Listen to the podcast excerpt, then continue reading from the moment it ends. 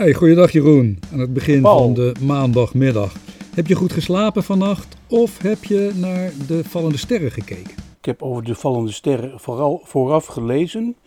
Dus ook geen wensen kunnen doen vannacht. Nee, ik, ik- mijn slaap was naar wens. Vallende sterren heb ik wel eens gezien. En eh, nou ja, wenste ik de mensheid veel geluk. Begreep dat er te veel waren. Ben jij er wel voor opgebleven? Nee, ik ben er niet voor opgebleven. WK damesvoetbal? Nou, ja, ja, daar heb ik wel iets van gezien. De laatste keer. Maar toen werd ik gewoon toevallig wakker. Toen denk ik, nou, dan ga ik gewoon maar even kijken. Ik ben er niet voor wakker gebleven of voor opgestaan, eh, expres. Maar ik werd wel wakker. En dan, eh, de ellende is, ik heb een deel van de tweede helft gezien. En dan denk ik zo, nou krijg ik slaap, ga maar weer eens slapen. Toen kwam er nog een verlenging van een half uur. En die heb ik Ja. toen ook maar uitgezeten. Ja, dan mis je wel een stukje van de nacht. Het was wel spectaculair, wel spannend, wel leuk. Ja. Jammer dat ze verloren hebben. Ja. Spanje was terecht, de terechte winnaar. Was gewoon net iets sterker, ook individueel. Strakker aan de bal. Hè? Ja, inmiddels eh, zijn er andere dingen in ons luchtruim gezien. Niet ons luchtruim, maar het was boven Denemarken. Ja, ik heb net gelezen dat er eh, straaljagers, Nederlandse straaljagers, waren opgestegen vanaf vliegbasis Volkel. En de Nederlandse straaljagers die hebben de taak om het luchtruim boven de Benelux te verdedigen. En dat er straaljagers uit Rusland de Benelux zouden naderen. En na het opstijgen van de straaljagers hebben die ook rechtsomkeer gemaakt. Maar dat betekent dus dat er, en dat is wederom, straaljagers uit Rusland boven het Europees luchtruim eh, vliegen. Bezig waarschijnlijk met verkenningen of intimidatie. Ik weet het niet. Mhm. Wel onplezierig. Nou ja, blijkt toch wel weer het nut van de F-16. Ja. Die ze in Oekraïne nog niet hebben. Nee. Nou, ik denk niet dat dat in de Russische geschiedenisboekjes terecht zal komen. Maar eh, ik heb me wel verbaasd over een bericht dat ik las, een verhaal dat ik las.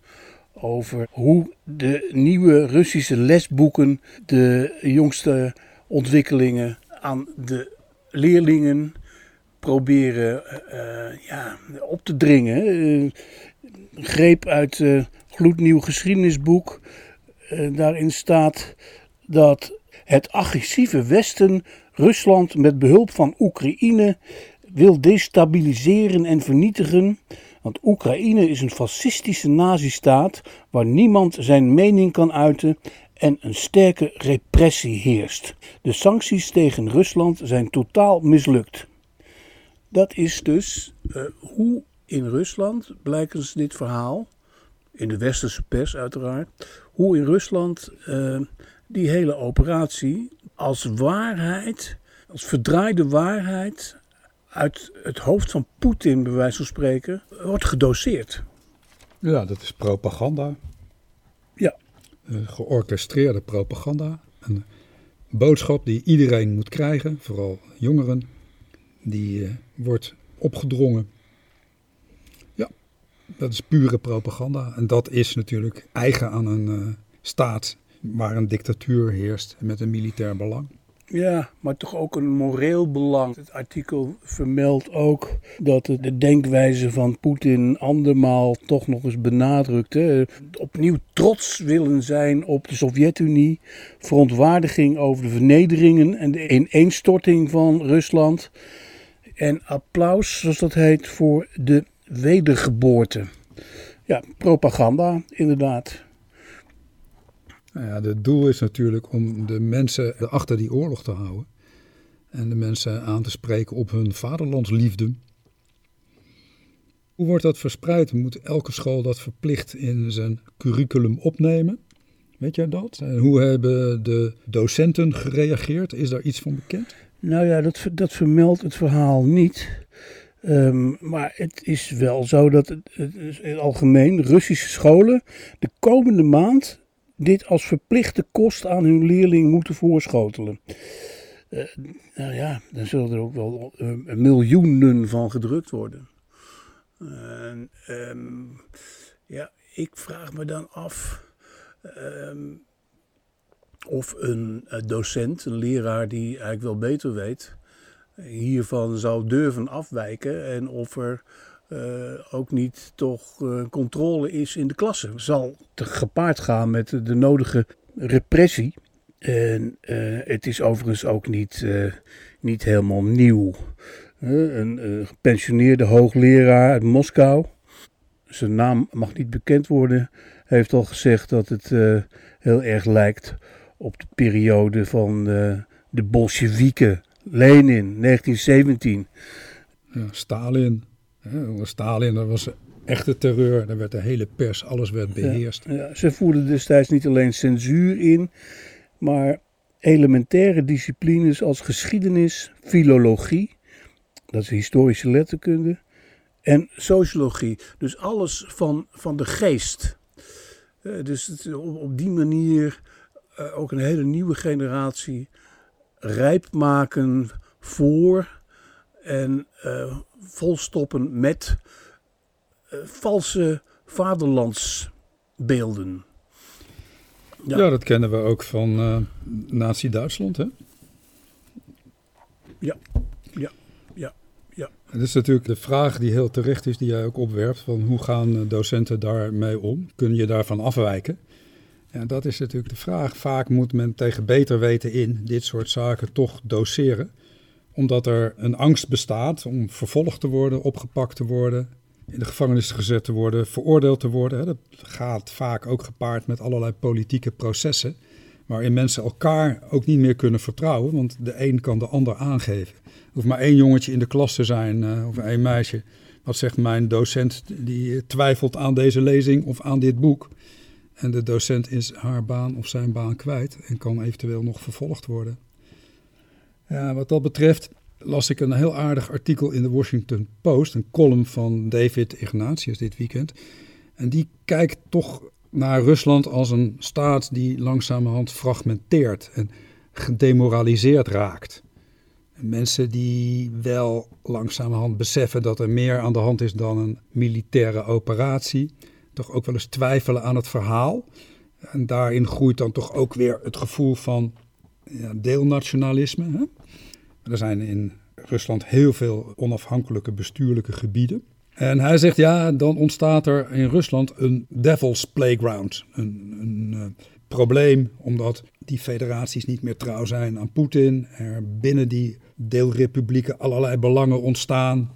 Nou, dan zie je nog dat uh, in de omgeving van Rusland China grote belangen heeft. We hebben het gehad over Siberië, de grote grondstofbasis. En als daar ook de Russische grip minder op wordt en dan is er een tweede gevaar, zou je kunnen zeggen, een instabiel Rusland.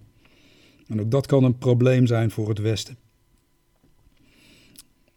En in tussentijd komen we in die oorlog niet veel verder. Hè? En hoe langer dat duurt, dat er geen enkele beslissing is en geen kans op een handreiking of wat dan ook om dit probleem te gaan oplossen, wordt dit probleem alleen maar groter. Nog even wat betreft die propaganda. Er is een politicoloog in Moskou, Andrei Nikolin, die uh, wat die fragmentatie ook betreft, uh, overweegt dat de, toch weer de nieuwe media, de internet vooral, um, dit soort propaganda zal weerleggen. Uh, dat, dat het uh, onmogelijk helemaal te verspreiden is, te distribueren via louter zo'n zo'n geschiedenisboek. Een andere een hoogleraar, Kopitsa, gevlucht uit Rusland, zegt dat hij zeker weet dat het regime zich zorgen maakt. Dat er angst bestaat dat juist, wat ik net zei, die internetgeneratie, de Zoom-generatie, niet of totaal niet ontvankelijk genoeg zal blijken te zijn voor, voor propaganda. En dat de autoriteiten die dus steeds meer moeten opvoeren. Ja, dat is dus een, een tegenoffensief. Dus allerlei bewegingen. Je kunt je zorgen maken over de verspreiding van dit soort schoolboeken. Maar uh, via andere kanalen zijn er tegenkrachten aan het werken. Dus een aansluiting op wat jij zegt naar lezing van uh, jouw artikel. Ja.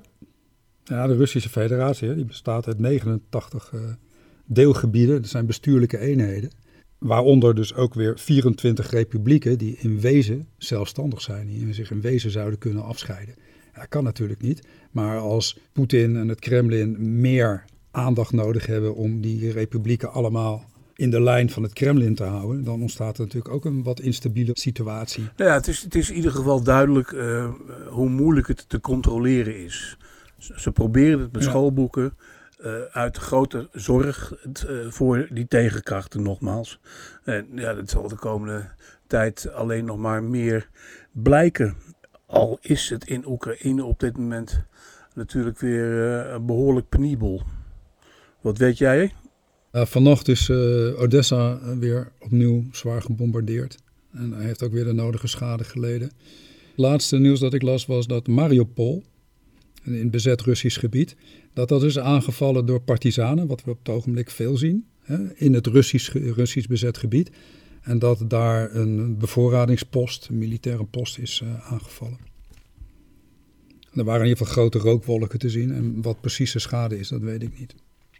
Er wordt aan beide kanten wordt nu uh, flink gevochten, hard gevochten. En dat leidt aan beide kanten tot grote verliezen. Het is een hele, hele trieste oorlog met heel veel slachtoffers. Ja. Het is ook een doelstelling hè, van beide om zoveel mogelijk soldaten om te brengen.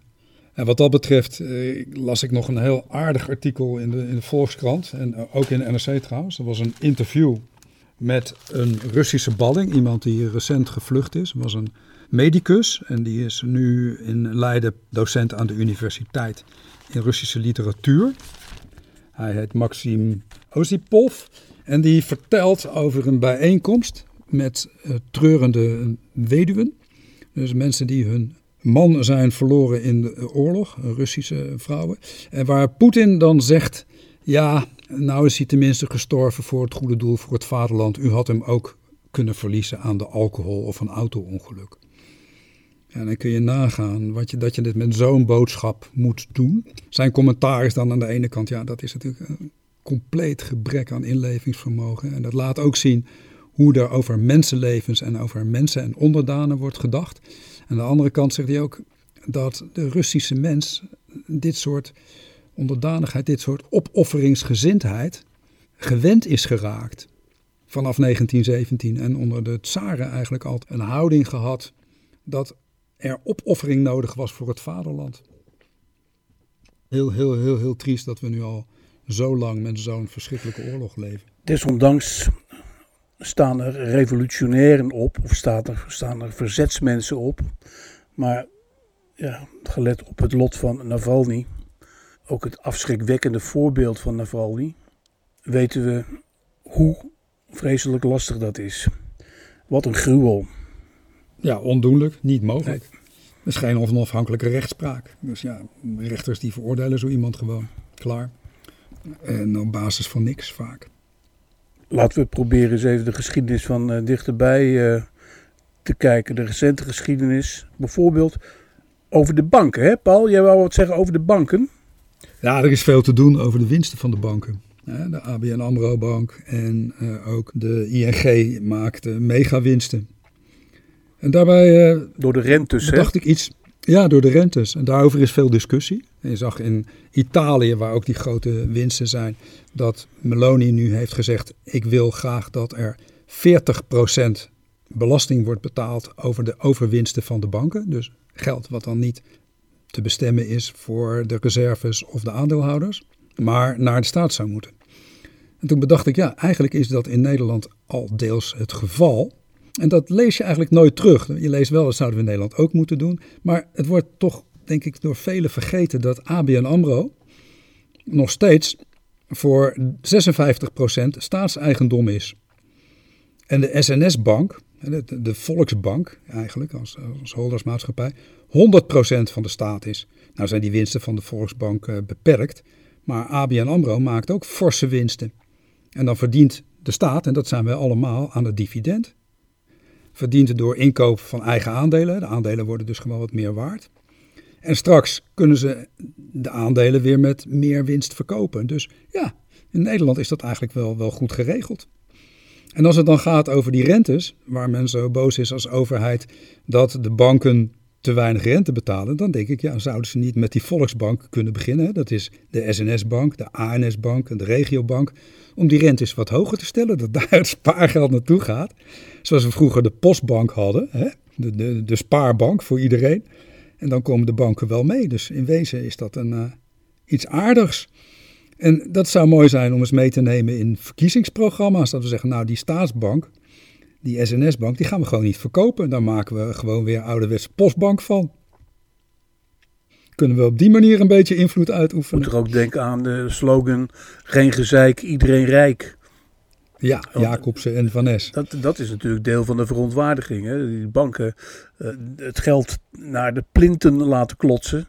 En uh, waar, blijft, waar blijft de gewone man? Iedereen kan aandelen nemen.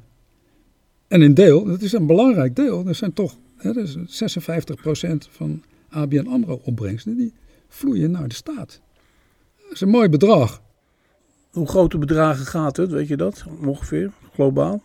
De winst van ABN AMRO in het tweede kwartaal was 870 miljoen. Dus nou, doen we dat maar vier, dan heb je het over 3 miljard. De winst van de Volksbank die is heel mager hoor. De winst over heel 2022 was 190 miljoen. Dus dat is echt een, een kleine bank. Is ook niet aan de beurs genoteerd. Maar is wel staatseigendom. En in hoeverre komt dat dan ook daadwerkelijk in de schatkist terecht, vraag ik me af. Ja, ja dat komt in de schatkist terecht. Dus dat is... Tuurlijk. De dus dividend wordt uitgekeerd. Het beheer is niet bij de minister, het beheer is uh, aan een stichting uh, overgedragen, zodat de uh, staat er niet in de rol zit als bankdirecteur en ook nog eens een keer iemand die daarover regel en wetgeving moet afkondigen. Maar het geld wat daar verdiend wordt en uitgekeerd, als je 56, precies zijn 56,3 procent aan het begin van dit jaar aan aandelen hebt, ja, dan krijg je meer dan de helft van alle dividend wordt, wordt uitgekeerd. En hoe lang werkt dit? Is het een, een, een conjuncturele piek? Of is dit uh, duurzaam? Nee, deze winsten van de bank die zijn pas heel recent. Hè? De bank heeft het ook een aantal jaren geleden lastig gehad. En dat zie je ook dat uitstaande leningen, die worden wat risicovoller. Dus dat betekent dat een bank ook wat meer reserveringen zal moeten maken. Maar ik ben niet zo'n financieel deskundig om daar goed over te kunnen oordelen. Maar die winsten zijn recent. Je weet, Jeroen, uh, een jaar geleden moesten we nog betalen voor ons spaargeld. Nu ja. krijgen we daar weer rente over. Dat komt omdat die centrale banken in Europa, waar de banken hun geld stallen, ook weer rente uitkeert. Nou ja, dat is, dat is gunstig. Ik heb het ook gemerkt. Het zijn, het zijn aardige bedragen die je erbij krijgt op je spaarrekening. Uh, ja. Heel veel mensen die hebben die spaarrekening een beetje ontvlucht, omdat ze daarover moesten betalen. Er staat heel veel op die betaalrekeningen nog. En die mensen hebben nog niet het idee dat je er weer beter op een spaarrekening kan zetten. Ja, dat, uh, dat, dat las ik ook ergens. Maar wat, wat mijn punt was, is dat het toch iets is even om bij stil te staan. Dat wij inkomsten hebben uit die hoge winsten. Dat is toch wel interessant. Wij of de staat? Ja, dat zijn we allemaal. Ja. Want dat betekent als zo'n bedrag wegvalt, dan, dan zullen we daar uh, toch weer iets tegenover moeten zetten. En belastingen in Nederland zijn al een van de allerhoogste ter wereld. Zo niet de allerhoogste. Wat dat betreft eh, ben ik benieuwd naar de verkiezingsprogramma's. Uh, het blijft nog wel even gissen en wachten. Wat mij ook wel verbaast overigens. Dat er geen partijen zijn die een kant-en-klaar verkiezingsprogramma kunnen oplepelen. Behalve bijvoorbeeld de Partij voor de Dieren en de SP. Die kunnen dat wel. Want die hebben hele duidelijke punten, hele duidelijke ideeën, hele duidelijke... Ja, die hoeven, die hoeven het niet opnieuw, opnieuw uit te vinden. Opnieuw uit te vinden. Maar bij die andere is men allemaal aan het studeren. Ik heb eens gekeken, joh, wanneer daar nou uh, uitspraken over komen. D66 21 oktober, uh, VVD 23 september, GroenLinks 14 oktober. Dus we hebben nog wel even wat te gaan. Ja, dat, dat ben ik niet helemaal eerlijk. Dan worden de verkiezingsprogramma's... GroenLinks, GroenLinks. 14 oktober. Samen met de Partij van de Arbeid, neem ik aan. Ja, natuurlijk. Die hebben een gezamenlijk ja, ja. programma, gezamenlijke ja. lijst, gezamenlijke lijsttrekker. Maar ik wil zeggen, ik ben niet helemaal eerlijk, omdat natuurlijk wel conceptprogramma's eerder bekend zijn. Twee, drie weken van tevoren. Maar dan moet je toch denken eind september. Nou, dan hebben we nog het CDA, Jeroen. Hè? Ja, die zichzelf bij elkaar moet rapen. Ja. Terwijl, en dat vind ik het merkwaardige, uh, er natuurlijk van oudsher nog wel een laag christendemocratisch electoraat is. Waar gaan die heen? Waar zijn die, waar zijn die naar, aan het uitfladderen, vraag ik me af. Ja, dat weet ik niet. Dat, dat hangt er vanaf. Er is natuurlijk, de boeren-burgerbeweging is natuurlijk een partij die heel hoog heeft gescoord bij die provinciale verkiezingen. Maar dat waren op deelonderwerpen. En ik, ik weet niet, misschien zijn er toch heel veel mensen in hun hart nog christendemocraat.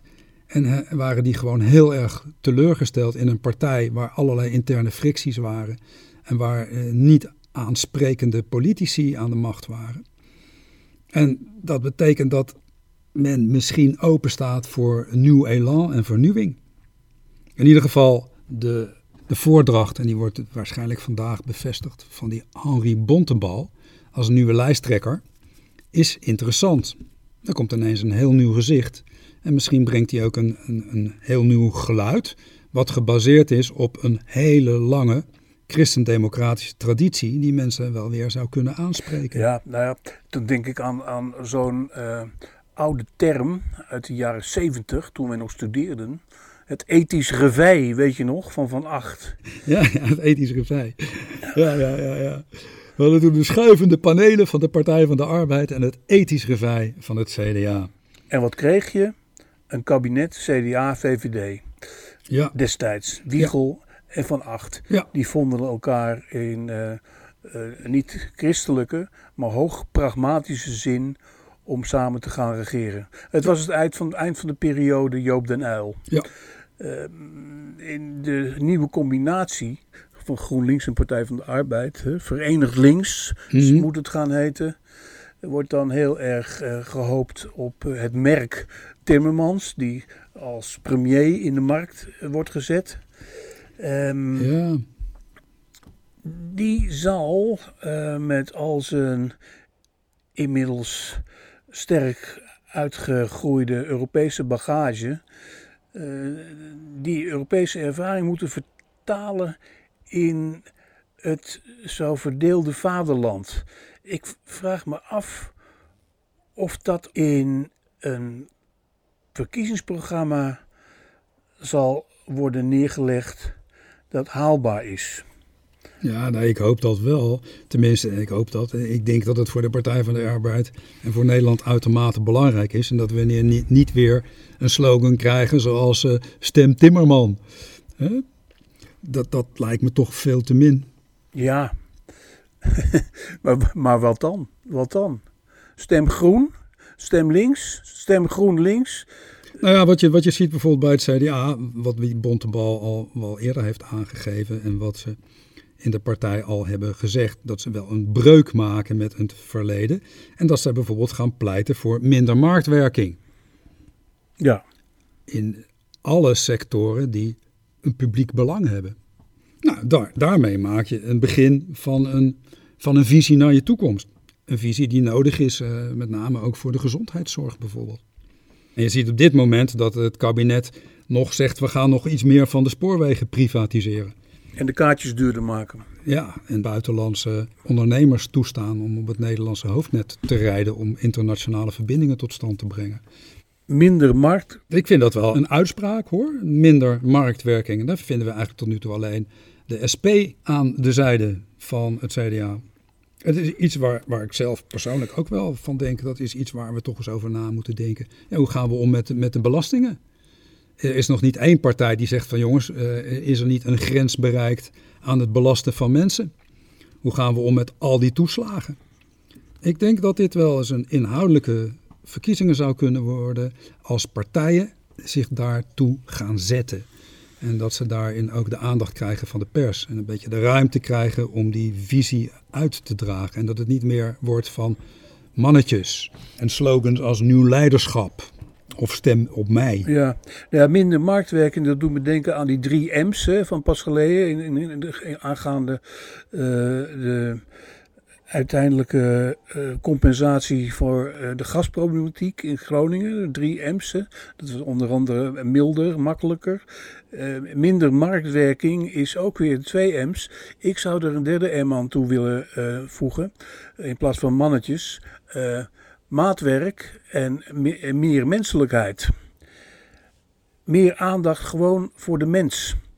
Eh, de afgelopen tien jaar steeds eh, duidelijker gebleken hoe op overheidsniveau de bevolking, de mensen, uh, steeds meer in uh, tabeldenken terechtkwamen. Nou, dan kun je je ook aansluiten bij Henri Bontebal, want die zegt dat dus precies zo. Minder ik, meer wij. Een volkspartij die voor ieder mens er is, pluriform, waarin ieder mens als individu telt. Ja. Dat was die, die commissie van, van Zwol, hè, die de, het CDA heeft ingesteld om eens te kijken wat er allemaal uh, vernieuwen moest.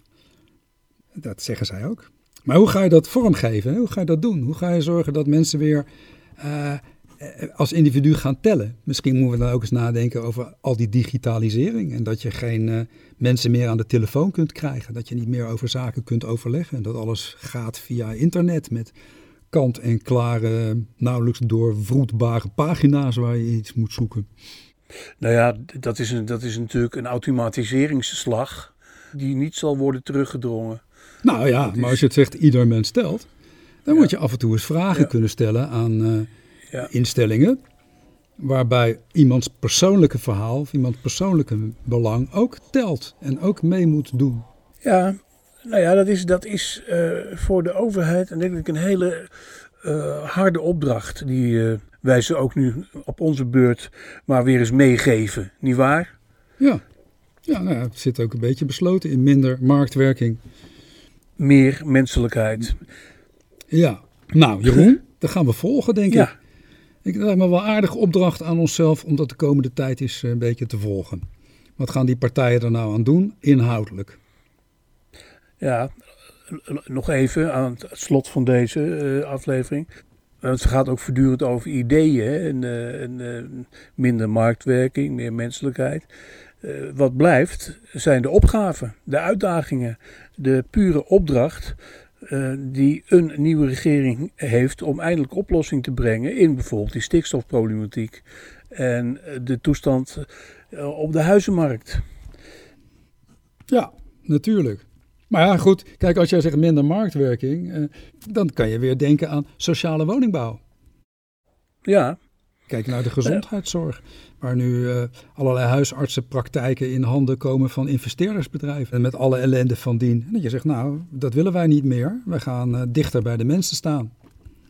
In het onderwijs, noem maar op. Maar ook als het gaat over die toeslagen, waar heel veel problemen bij zijn. Denk eens dan aan een heel ander stelsel een heel, een heel ander belastingstelsel. Een heel, allemaal dingen die in de pen staan. Die zeggen we, die toeslagen, die schaffen wij af. We gaan een beleid voeren, dat kan natuurlijk niet 1, 2, 3. Maar op termijn mensen genoeg verdienen om eigen keuzes te kunnen maken. Maar binnen die eigen keuze, zo en zo, alle belangrijke zaken kunnen betalen. Dan ben je bezig met de visie op de toekomst, denk ik. Hè? Ja, dat is een persoonlijke visie hoor, maar ik zou dat graag zien, dat dat wat meer gebeurde. Ja, ja. Uh, maar jij noemde net uh, een belangrijke partij in dit alles, die er ook uh, op zijn beurt heel erg sturend is, de investeerder. En dat zijn niet alleen lieden in Nederland, maar ook grote buitenlandse organisaties en bedrijven. Nou, Jeroen, dat is terecht wat je zegt. En daarom kan je het ook niet zomaar doen. Maar je kunt in ieder geval in je beleid er je op richten dat je het beleid omkeert. Dus dat je niet verder op die weg gaat. En binnen de gezondheidszorg is wat dat betreft nog heel veel mogelijk. Binnen het openbaar vervoer is heel veel mogelijk. Ja. En binnen wat ik net zei, die, die toeslagenzaken is ook heel veel mogelijk. Binnen de natuurregelgeving is heel veel mogelijk. Het voorbeeld van straks van de banken, dat je zegt, nou houden gewoon die bank. En daarmee kunnen we invloed uitoefenen op het beleid. Nou ja, je leest ook um, dat de, het kabinet Rutte uh, ongelooflijk veel geld heeft uitgegeven, dat een komende regering niet heeft. Nou ja, dan is uh, de ontwikkeling bij de banken met die winsten in ieder geval een uh, verzachting.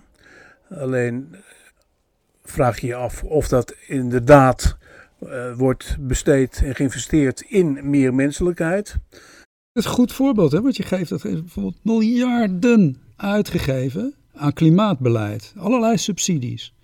Maar heel veel van dat geld dat wordt, wordt beheerst en, en, en vermarkt door commerciële partijen.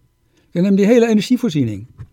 Dat hebben we geprivatiseerd. Daarmee konden we in één keer heel veel geld uh, incasseren om sociale zekerheid veilig te stellen. Maar nu is dat heel twijfelachtig.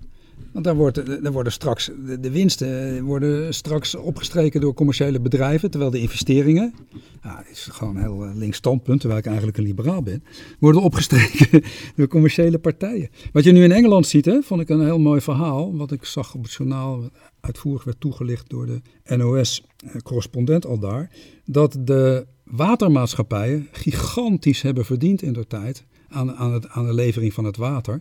En nu dat allemaal wat lastiger wordt, de hele boel laten versloffen en vervuilen.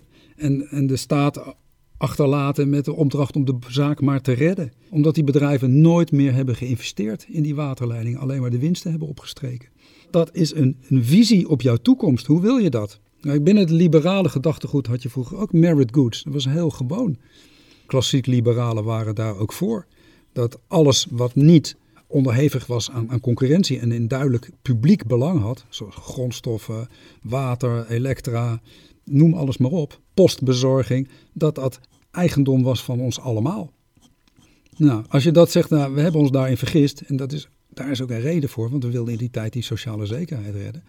Dan is het misschien toch goed om dat nu in een, in een hoogconjunctuur om te zeggen, ja, dit gaan we niet verder doen, we gaan eens terug. Nou ja, dat vereist dus uh, hele drastische ingrepen in de markt.